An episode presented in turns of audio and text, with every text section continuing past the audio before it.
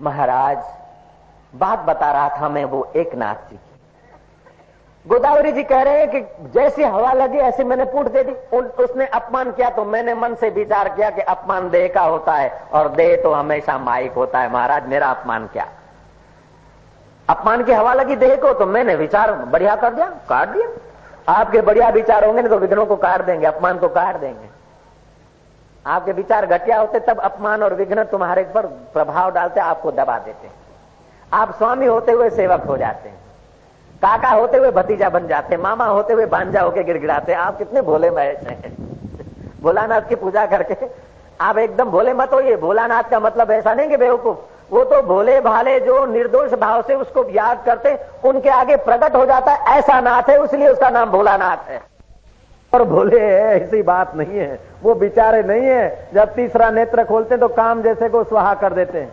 त्रिभुवन को भुवन भंग कर देते हैं। वो ऐसे हैं। बिचारे काय के कोई दया के पात्र है कि भोलानाथ है? बिचारा के बिचारा तू बिचारा होगा भोलानाथ बिचारा है। भगत जगत को ठगत है, भगत को ठगे न कोई। एक बार जो भगत ठगे तो अखंड यज्ञ फल हो सियावर रामचंद्र की। नारद भक्त थे और वालिया ने एक बार ठगा, ठग लिया वालिया का बेड़ा पार हो गया। कबीर जी भक्त थे और सलूका मलुका ने उनके खजाना स्वीकार कर लिया। सलूका मलुका का बेड़ा पार हो गया। शंकराचार्य महान भक्त थे, परमात्मा तत्व से विभक्त नहीं थे और जिन्होंने उनका खजाना ले लिया, वो महाल, निहाल हो गए। और संत लोग सच्चे भगत तो ठगाने को घूमते हैं कि हमें कोई ठग ले, लेकिन आप इतने ईमानदार हैं कि संतों का खजाना क्यों ठगना? चलो, उनकी बात उनके तक, अपने जैसे थे, ऐसे हो जाए। आप बड़े खानदान आदमी मालूम होते हो। बाबा जी तो बहुत बढ़िया बोले, बहुत अच्छा। अल्लाह उनकी बातें को, उनके अनुभव को क्यों ले लेना? अपना उनको आप, उनको वापस। नहीं नहीं, आप ठग लोगे तो बढ़िया रहेगा। जयराम जी की, वापस दोगे तो बढ़िया नहीं रहेगा। ये जो बढ़िया बात है, वो सब आपकी। घटिया है तो मेरे को वापस कर देना, लेकिन चेकअप करना अच्छी तरह से। वापस करने के पहले दस बार चेक करना, दस साल के बाद भी हम वापस लेने को तैयार है। आप यूज़ करके देखिए। उपयोग करके देखिए, अगर घटिया बात है तो वापस कर देना फिर। जल्दी वापस मत करो। नारायण नारायण महाराज एक नाथ जी महाराज कहते हैं कि माता जी मैं अपना रहस्य मंत्री भेजूं, अपना सेक्रेटरी भेजूं, आपको किनारे तक पहुँचा के आ जाए। तब वो माता जी कहती कि एक नाथ जी महाराज, जब तक आदमी का अपना मनोबल नहीं होता है तो पहुँचाने वाले भी कब तक रक्षा करेंगे? कितनी सुंदर बात। रक्षा करने वालों ने घात कर दिया। रक्षक ही भक्षक बन जाता है। आपका मनोबल नहीं है तो रक्षक भी आपका शोषण कर देगा। इसीलिए आप दक्ष हो जाइए। अनपेक्ष चुचिर दक्ष। छपा दो एक लाख। दक्ष। जयराम जी की। अनपेक्ष सुचिर दक्ष उदासीनों। आप छोटी मोटी आकांक्षाओं से छोटी मोटी उपलब्धियों से प्रभावित होकर उसमें अपने को गिरा मत दो। आप उन बातों से उदासीन हो जाओ ताकि मन शक्ति का विकास हो, बुद्धि की दृढ़ता हो। उसीलिए उदासीन शब्द है। उदासीन का मतलब ये नहीं कि पलायनवादी, चलो उदासीन है, बेचारा पड़ा है, ये तो उदासीन हो गया संसार से। उदासी संप्रदाय है, माना क्या अपने तो उदासी है। उदासी उसका मतलब क्या? बुद्धू होकर बैठे रहे। नहीं, छोटी मोटे आकर्षणों से उदास होकर मन शक्ति को, बौद्धिक दृढ़ता को बढ़ाने का मौका लेना उसी का नाम उदासीन। देखो इसकी व्याख्या गीता की। अनपेक्ष सुचिर दक्ष उदासीनो, गत व्यथा। एक सेठ के चार बेटे। तीन तो सुबह उठते टाइम से। चौथा जरा देर से उठता है। उसे जल्दी उठाओ, लेकिन आप अपने हृदय को व्यथित मत करो। हम छोटी छोटी बात में लड़का नहीं मानता, बहू नहीं मानती, छोरा नहीं मानता, ये नहीं होता, वो नहीं होता, ऐसा करके आप हृदय को व्यथित करते हैं। व्यथित करना ये दक्ष होना नहीं है। आप हृदय को व्यथित करते आपकी शक्ति क्षीण होने लगती आप बच्चे को, बच्ची को अनुशासित करके चलाओ, इसमें शास्त्र सम्मत है। लेकिन आप व्यथित होते होते अगर बच्चे को, नौकर को सुधारते हैं, सुधरेगा नहीं, वो बलवा पुकारेगा। एक सेठ जी बैठे थे कार ड्राइवर ने साइड ले ली, सिग्नल दिखाए बिना। सेठ ने डांटा के बदतमीज, अभी ठोकर लग जाती, ये कर जाता। देखो, हज़ार बार का हाथ दिखाया कर ये करा कर, हॉर्न मारा कर।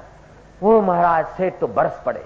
बाबा जी ने कहा, सेठ जी क्या कर रहे हो? बोले, इसको कम वक्त को सुधारता हूँ। अरे, तुम अपना दिल बिगाड़ के उसको कैसे सुधारोगे यार? वो भी सोचेगा कि मर जाए तुम अपना दिल मत बिगाड़ो, अपना दिल व्यथित करके अगर किसी को सुधारते तो सुधरने वाला सुधरेगा नहीं। अपने दिल में प्यार भर के सुधारोगे तो नेता भी सुधरने को तैयार हो जाएगा, जनता भी सुधरने को तैयार हो जाएँगे, अपने भी सुधरने को तैयार हो जाएँगे पराये भी तैयार हो जाएँगे। अपना दिल पहले पावन कर दो, प्यार से भर दो, उसके कल्याण से भर दो, व्यथा से नहीं।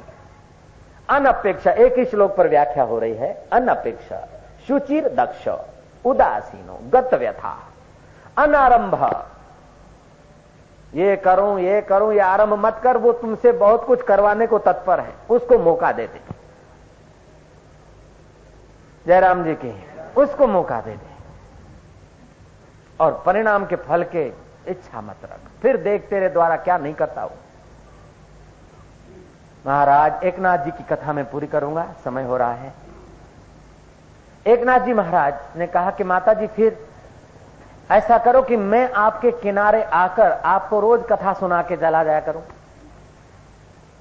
वो माई बोलती है कि महाराज, गोदावरी मात की जय करके लोग मुझमें गोता मारते हैं और अपने पाप छोड़ के जाते हैं और मैं बोझिली हो जाती हूँ। गोदावरी मात की जय करके मुझमें गोता मारते हैं और मुझ, मुझे बोझिला बना के जाते हैं। महाराज, मैं नारी का रूप धारण करके तुम्हारे जैसे ब्रह्मवेता, आत्मज्ञानी संत उनके द्वार तक एक एक कदम रखकर आती हूँ, मेरे पाप ताप करते और तुम्हारे परमात्मा से सुबोर जो है, परमात्मा तत्व के अनुभव से सुसज्ज जो आपकी वाणी है, वो मेरे कानों के द्वारा आकर मेरे पाप और ताप को विच्छिन्न कर देती है महाराज। मुझे शीतलता मिलती है। और मेरे को देखकर आप ऊँचे अनुभवों की बात भी करते तो मेरे कारण और लोगों को भी लाभ मिलता है। यहाँ बहुजन हिताय, बहुजन सुखाय हो रहा है, और वहाँ आप संत चलकर तकलीफ़ लेकर मुझ अकेली के लिए आएँगे। ये बात महाराज मुझे अच्छी नहीं लगती है। कृपा करके आप यही रोज सत्संग करें, और ये दासी नारी का रूप धारण करके आपकी कथा का अमृत पान करते करते अपने को निर्द्वंद तत्व में जगाएगी महाराज। ये मेरी प्रार्थना है आपको। तब वो जो लोग थे उन्होंने देखा कि अरे, कुभाव से कथा में आए थे, तभी भी गोदावरी माता के दर्शन हुए। आए थे क्रिटिसाइज की दृष्टि से, आए थे महाराज का अफवाह, गंदा अफवाह फैलाने के लिए। और फिर भी एक नाथ जी जैसे संत का दर्शन करने को गोदावरी माता नारी का रूप धारण करके सत्संग सुनने को आती है, गोदावरी माता के हमको दीदार हो गए। अगर कुभाव से आने से भी इतना पुण्य होता है तो सुभाव से आए, उनका बेड़ा पार हो जाए, इसमें क्या आश्चर्य कभी कभी ब्रह्म ज्ञान की कथा सुनने के लिए इतने देदारी नहीं होते, कई और आत्मा भी होती है। प्रेत से ऊँची योनि की होती है सिद्धों की, वो सिद्ध लोग भी होते हैं और अपनी अपनी जगह पे बैठ जाते हैं। और तत्ववेताओं की वाणी सुनकर फिर वो रवाना हो जाते और कभी तुम जब बैठे और कभी कुछ अलौकिक वातावरण छा जाता है तो तुम्हारे फ़िज़िकल शरीरों से भी परे कोई अंतरिक्ष की चेतनाएँ भी काम करती होती सिद्धि का मतलब क्या है? जो सहन करता है ना, जो सहन करता कष्ट, उसको सिद्धि मिलती है। आपको मैं बैठा रहा हूँ। आपको उठने की इच्छा होती है पानी के लिए, किसी के लिए मैं बिठा रहा हूँ। एक कष्ट सहते हैं और सत्संग सुन रहे आपकी सिद्धि हो रही। आपका पाप कट रहा है, पुण्य बढ़ रहा है। मैं कोई दुश्मनी से थोड़े बिठा रहा हूँ। श्री राम, उनसे दीक्षा ली किसी ने। वो लड़का सत्संगी था। बारह तेरह साल का था, उसके बाप के साथ आया था, उसने दीक्षा ली, थोड़ी बहुत साधना की, उसकी प्राणो उत्थान हुई, कुंडलनी शक्ति जागृत हुई। अठारह उन्नीस साल का हुआ, उसकी मंगनी हुई, और उसने आना बंद कर दिया। गुरु महाराज ने पूछा कि वो रोहित नहीं आता है तुम्हारे गाँव का, क्या बात है? बोले, महाराज, उसकी तो मंगनी हो गई, अभी शादी के चक्कर में शादी होने वाली महाराज ने कहा, शादी करे, कोई बात नहीं, हमारे को भी पत्नी है, बच्चे हैं। ये बच्चा देखो, ढोलक बजा रहा है, वो बच्चा है। शादी करने का इनकार नहीं, लेकिन बर्बादी करने का इनकार है। जय राम जी की। संयम से संसार में जिए, उसका इनकार नहीं है। लेकिन पत्नी की कमर तोड़े और पति की कमर तोड़े, एक दूसरे की बर्बादी करे, उस बात को हम रोकते हैं। जय जय। तो उसको रोहित को बोल देना कि गुरु महाराज ने याद किया है। गाँव वाले गए, पैदल के जमाना था, एक दिन गए, शाम को पहुँचे और देखा कि रोहित कटे हैं। देखा कि रोहित तो आज फेरे फिर रहा है। आज ही उसकी शादी। चलो गुरु जी का संदेशा दे दे उसको। जरा मिल भी जाएगा, नाश्ता पानी, बारात में जाएँगे तो माल भी मिल जाएगा और खबर भी दे देंगे। तो वो फेरे फिर रहा था, सात फेरे फिरने होते हैं। ये तीसरा फेरा इसने चालू किया था। अरे रोहित रोहित, हम गुरु महाराज के वहाँ गए थे।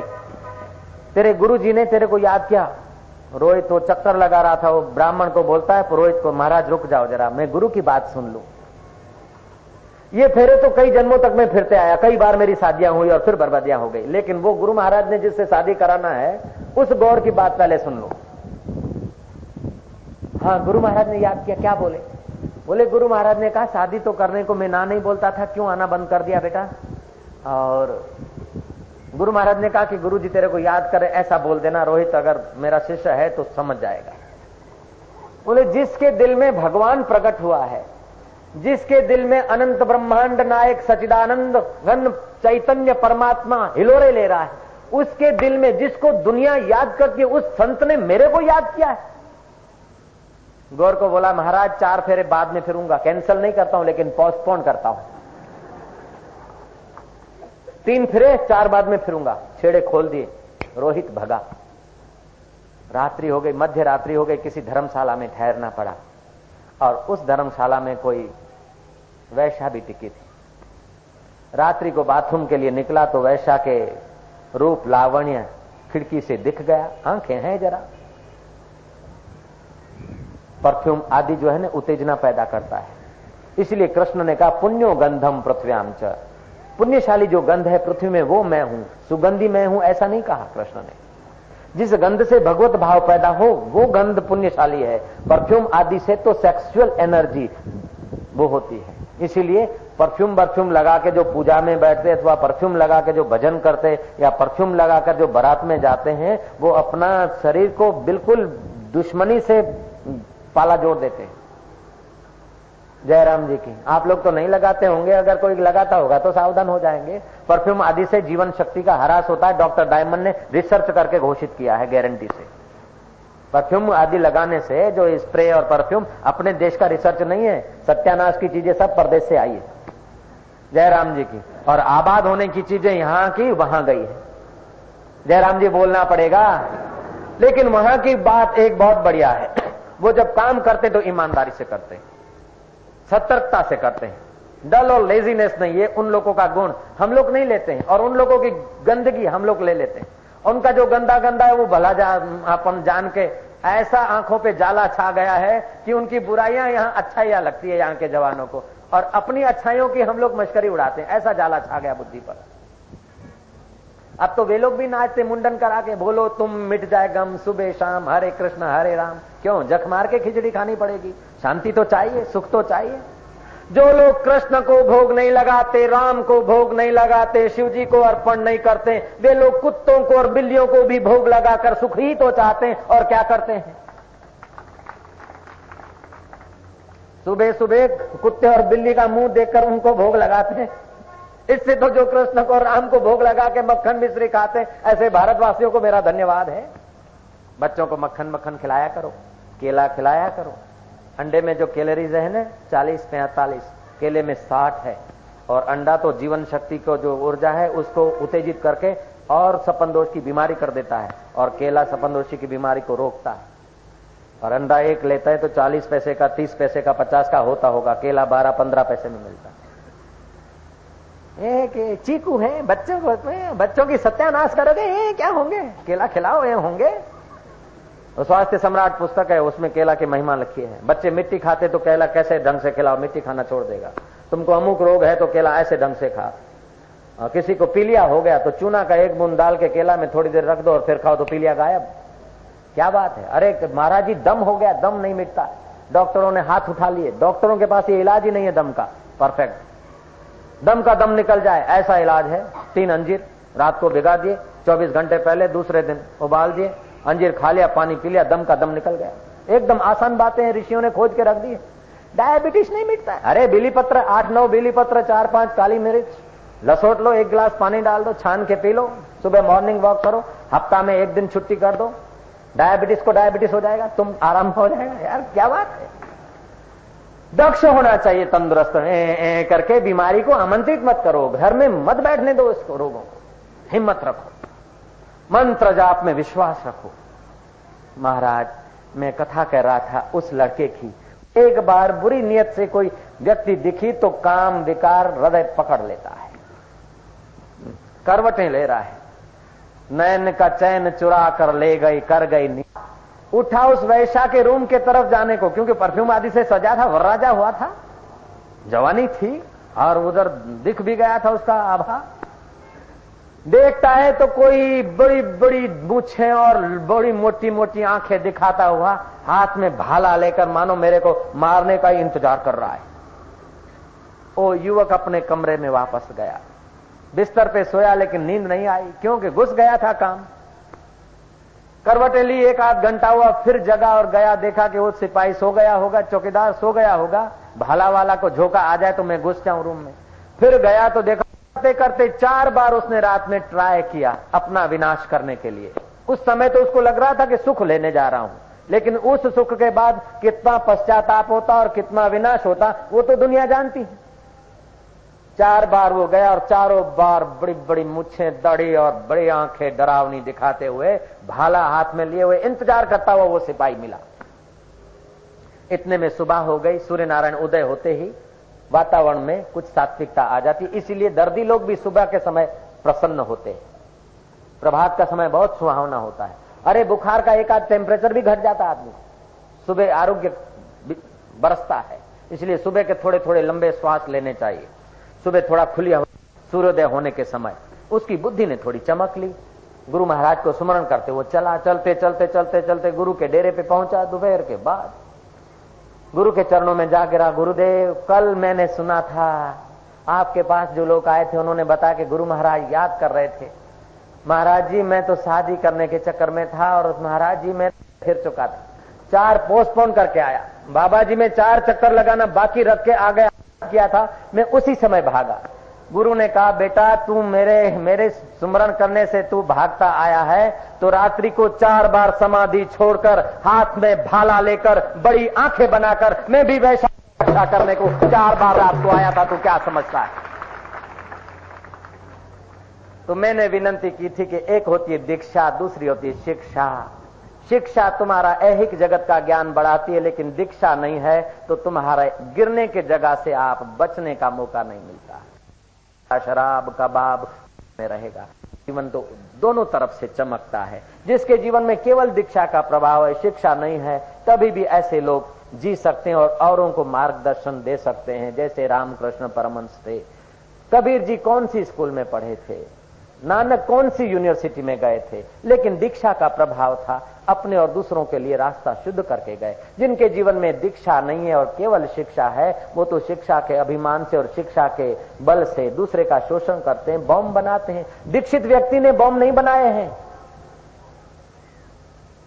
ये अकेले शिक्षित व्यक्तियों ने बनाए हैं। अगर दीक्षा होती शिक्षित व्यक्तियों के पास तो ये ऐसा कुछ बनाते कि परमात्मा की मुलाकात हो जाती, दिल में ईश्वर का साक्षात्कार लहराने लग जाता। अगर बॉम्ब बनाने वाले व्यक्तियों को दीक्षा के पहले शिक्षा मिलती है वेदांत की, भारत के संस्कृति से, की तो ये युग अभी विनाश के द्वार पर नहीं पहुँचता, अविनाशी परमात्मा के चरणों तक पहुँचा हुआ मिलता। अगर दीक्षा के साथ शिक्षा होती तो। इसलिए बच्चों को शिक्षा तो देना है अच्छा है लेकिन इससे पहले दिशा देनी चाहिए। हमारे मन को भी दिशा मिलनी चाहिए। दीक्षा का मतलब है ठीक दिशा।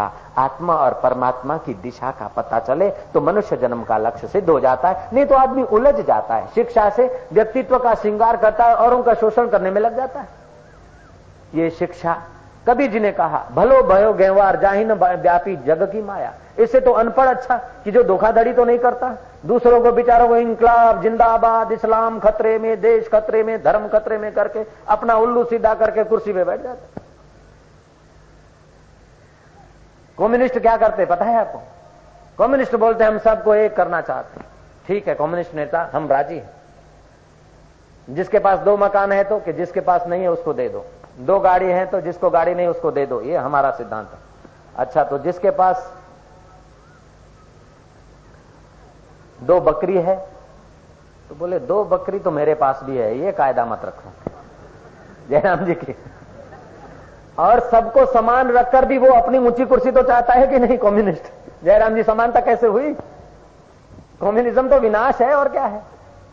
विषमता तो बनी रहेगी, जैसी जिसकी योग्यता ऊपर चढ़ना, उतरना, ये तो प्रकृति का स्वभाव एक जैसा तुम्हारा मन नहीं रहता, तुम्हारा शरीर नहीं रहता तो समाज सब एक जैसा कैसे रहेगा? तुम्हारा पैर कहाँ, तुम्हारा सिर कहाँ, सबकी विषमता होते हुए भी सब मिला के तुम हो, ऐसे ही समाज में स्तर तो अलग अलग रहेंगे, लेकिन सबका हित होता रहे, ये लक्ष्य होना चाहिए। साहब को भी उतना पगार मिलेगा और चौकीदार को भी उतना पगार मिलेगा। ये तो खाली बहकाने की बातें हैं। जयराम जी की। और नेता सबको समान करके कम्युनिस्ट और आप तो उससे विषम होना ही चाहता है कि सब समान सब समान करके भी अपना अहम चाहता है, ऊपर की नहीं चाहता, सच बोलो? तो ये कृष्ण के ज्ञान से विपरीत ज्ञान है। कृष्ण का ज्ञान बाहर की समानता पर भार नहीं देता है। बाहर की विषमता होते हुए भी अंदर जो सम तत्व है उसको जान लो तो सबका उद्धार होगा। और बाहर से समान का ढंडेरा पीटते हुए अहंकार की सजावट करोगे तो अपना और दूसरों का शोषण ही होता है। इसलिए आप व्यवहार में कुशल होइए। धोखाधड़ी करना कुशलता नहीं है, लेकिन आत्मज्ञान पाने के लिए व्यवहार करना यह कुशलता है। अनपेक्ष, सुचिर, दक्ष। उदासीनो गत व्यथा व्यथित मत करो चित्त को, चाहे कैसी भी परिस्थिति आ जाए। इस्लाम धर्म के प्रसिद्ध एक फकीर ने कहा ए इंसान, तू हज़ार मंदिर तोड़ दे ए इंसान, तू हज़ार मस्जिद तोड़ दे, लेकिन एक ज़िंदा दिल मत सताना, क्योंकि वो ज़िंदा दिल में खुदा खुद रहता है, इसलिए उसका ख्याल कर ये बात आई कहाँ से? बाइबल ने कहा कि तुम अगर शांति चाहते तो मेरे पास आ जाओ, मेरी शरण आ जाओ। मानते थे कि ये बाइबल का वचन है, लेकिन आया कहाँ से कि भगवत गीता में से आया? गीता में से आया ये वचन। ऐसा गीता का ज्ञान तुम्हारे पास है, सत्संग और कीर्तन की सुविधाएँ तुम्हारे पास है, फिर भी तुम अगर यात्रा न करो तो फिर कैसे चलेगा काम? यात्रा करो। और ऐसी यात्रा करो कि कई जन्मों का अंत हो जाए, कई कर्मों का अंत हो जाए। ये मनुष्य जन्म आखिरी भी हो सकता है। और ये जन्म, मनुष्य जन्म आदि भी हो सकता है। अगर ऐसे कर्म करे तो हज़ारों जन्म का ये आदि कारण हो जाएगा। और ऐसे बढ़िया कर्म करो कि हज़ारों जन्म को काट के ये आखिरी जन्म भी हो जाएगा। इसी में आदि भी छुपी है इसी में अंत भी छुपा है। तुम ऐसी सुज्ञ व्यक्ति बन जाओ कि तुम्हारे हज़ारों जन्मों का, हजारे संस्कारों का खात्मा हो जाए, तुम्हारा ये आखिरी जन्म हो जाए। और तुम असावधानी बरतोगे तो लाखों जन्म लेने पड़ेंगे, इसलिए लाखों जन्म का यह आदि कारण हो जाएगा।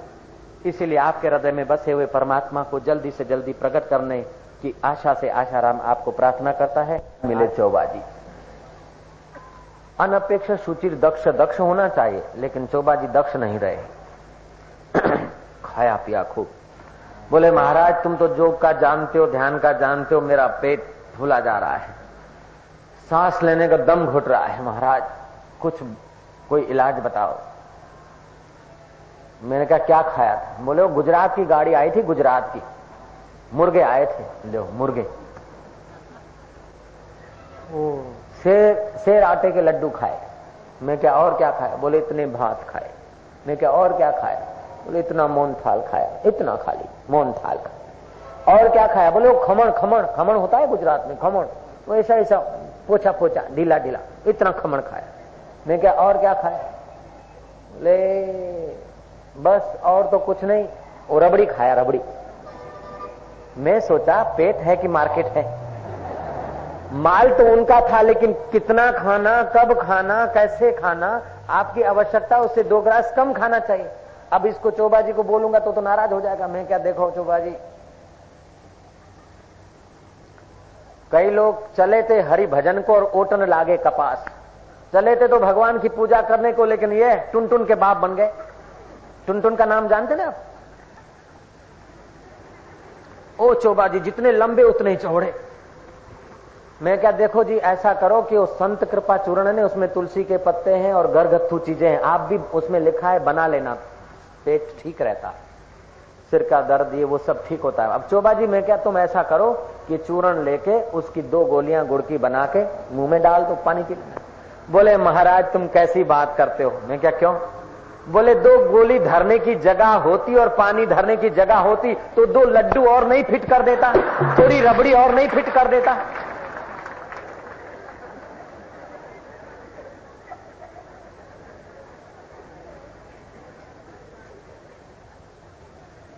तो ये दक्षता नहीं है खुराक में। भोजन में दक्षता नहीं है। कब खाएँ, कितना खाएँ, कैसे खाएँ? दूध तो खाना चाहिए। चाय खानी चाहिए, दूध खाना चाहिए और रोटी पीनी चाहिए। जयराम जी की, अन्न पीना चाहिए और पानी आदि खाना चाहिए, पेय को खाना चाहिए और खाद्य को पीना चाहिए। कैसे? कि खाद्य वस्तु को ऐसा चबाओ, ऐसा घुमाओ कि एकदम बस शरबत हो जाए। आपकी अपनी जो रस है उसमें मिल जाए, वो भोजन रसीला हो जाएगा। बाहर की शुगर की गुलामी मत करो तो रोग को आमंत्रण देती है। अपनी ही शुगर काफ़ी है, अपना रस काफ़ी है। गुड़ आदि तो ठीक है, लेकिन ये एक थे पादरी जी। उसने कसम खाई कि मैं क्रोध नहीं करूँगा। साल भर अपने को संभाला, क्रोध के मौके पे भी अपने को संभाल लेता था, पानी वानी पी लेता था। साल पूरा हुआ तो पादरी को चीफ पादरी बनाने की घोषणा हो गई। चीफ पादरी समझते हैं? Chief minister, just the chief पादरी।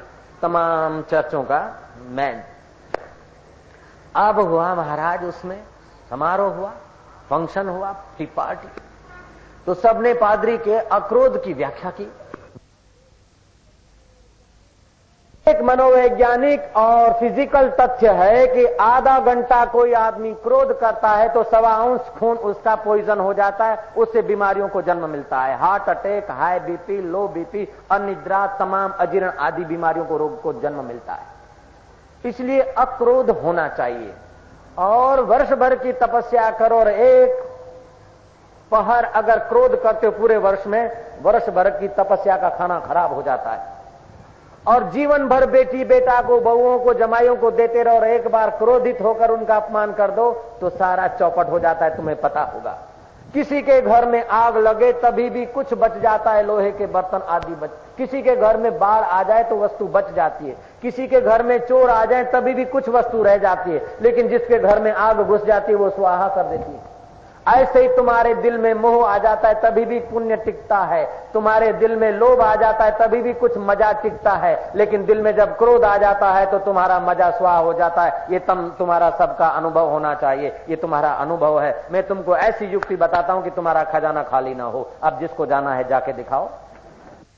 जीवन दाता ने आपको भोजन चबाने के लिए जीवन शक्ति दी और आप अगर जल्दी जल्दी भोजन करते हैं तो जीवन शक्ति आपकी रिज़र्व पड़ी रहती है। जो जीवन शक्ति रिज़र्व पड़ी रहती है, वो अचेतन मन में आ जाती है। अचेतन मन की जो शक्ति है तो आपके मन को थोड़ा प्रतिकूल लगता है तो उसका कनेक्शन मिल जाता है और आप क्रोधी हो जाते तो जो आदमी चबा चबा के भोजन नहीं करता, वो क्रोधी ज़रूर होगा। आप लिख दीजिए। आपको मैं अंतर्यामी बना दूँ, इसी काम से।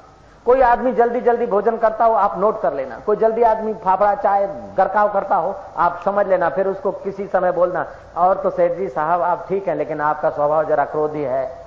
वो बोले कि आप कैसे जानते? आप मुझ पर ताव करके बोलना, हम इस विषय के स्पेशलिस्ट हैं, अंतर्यामी हैं। बिल्कुल चैलेंज कर देना उसको। स्पेशलिस्ट हो जाएँगे आप इस विषय के। जो आदमी जल्दी जल्दी हड़प करता है, चबाए बिना खाता है, वो आदमी क्रोधी ज़रूर होगा, चिड़िया स्वभाव का ज़रूर होगा। तो महाराज, अब क्रोध कैसे रोके? तू घड़ियाल रख दे सामने 20 दिन के लिए, और आधा घंटा चबा चबा कर, भोजन को पिया कर। भोजन पीना चाहिए, और दूध खाना चाहिए।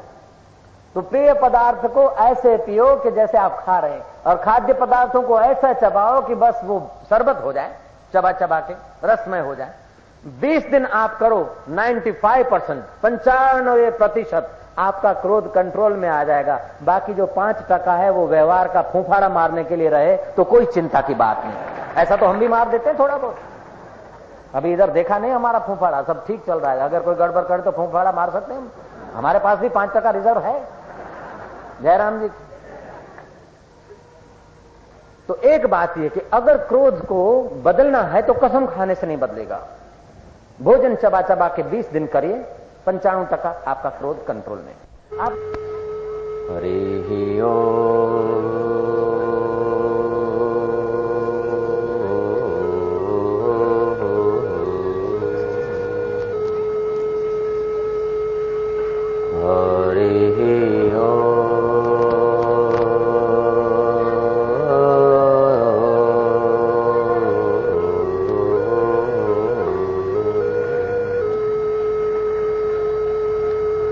हरिः ओ